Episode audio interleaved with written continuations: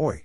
This movie is just a series of incomprehensible and oftentimes idiotic non sequiturs masquerading as a deep and profound retelling of the events described in the book of Revelations.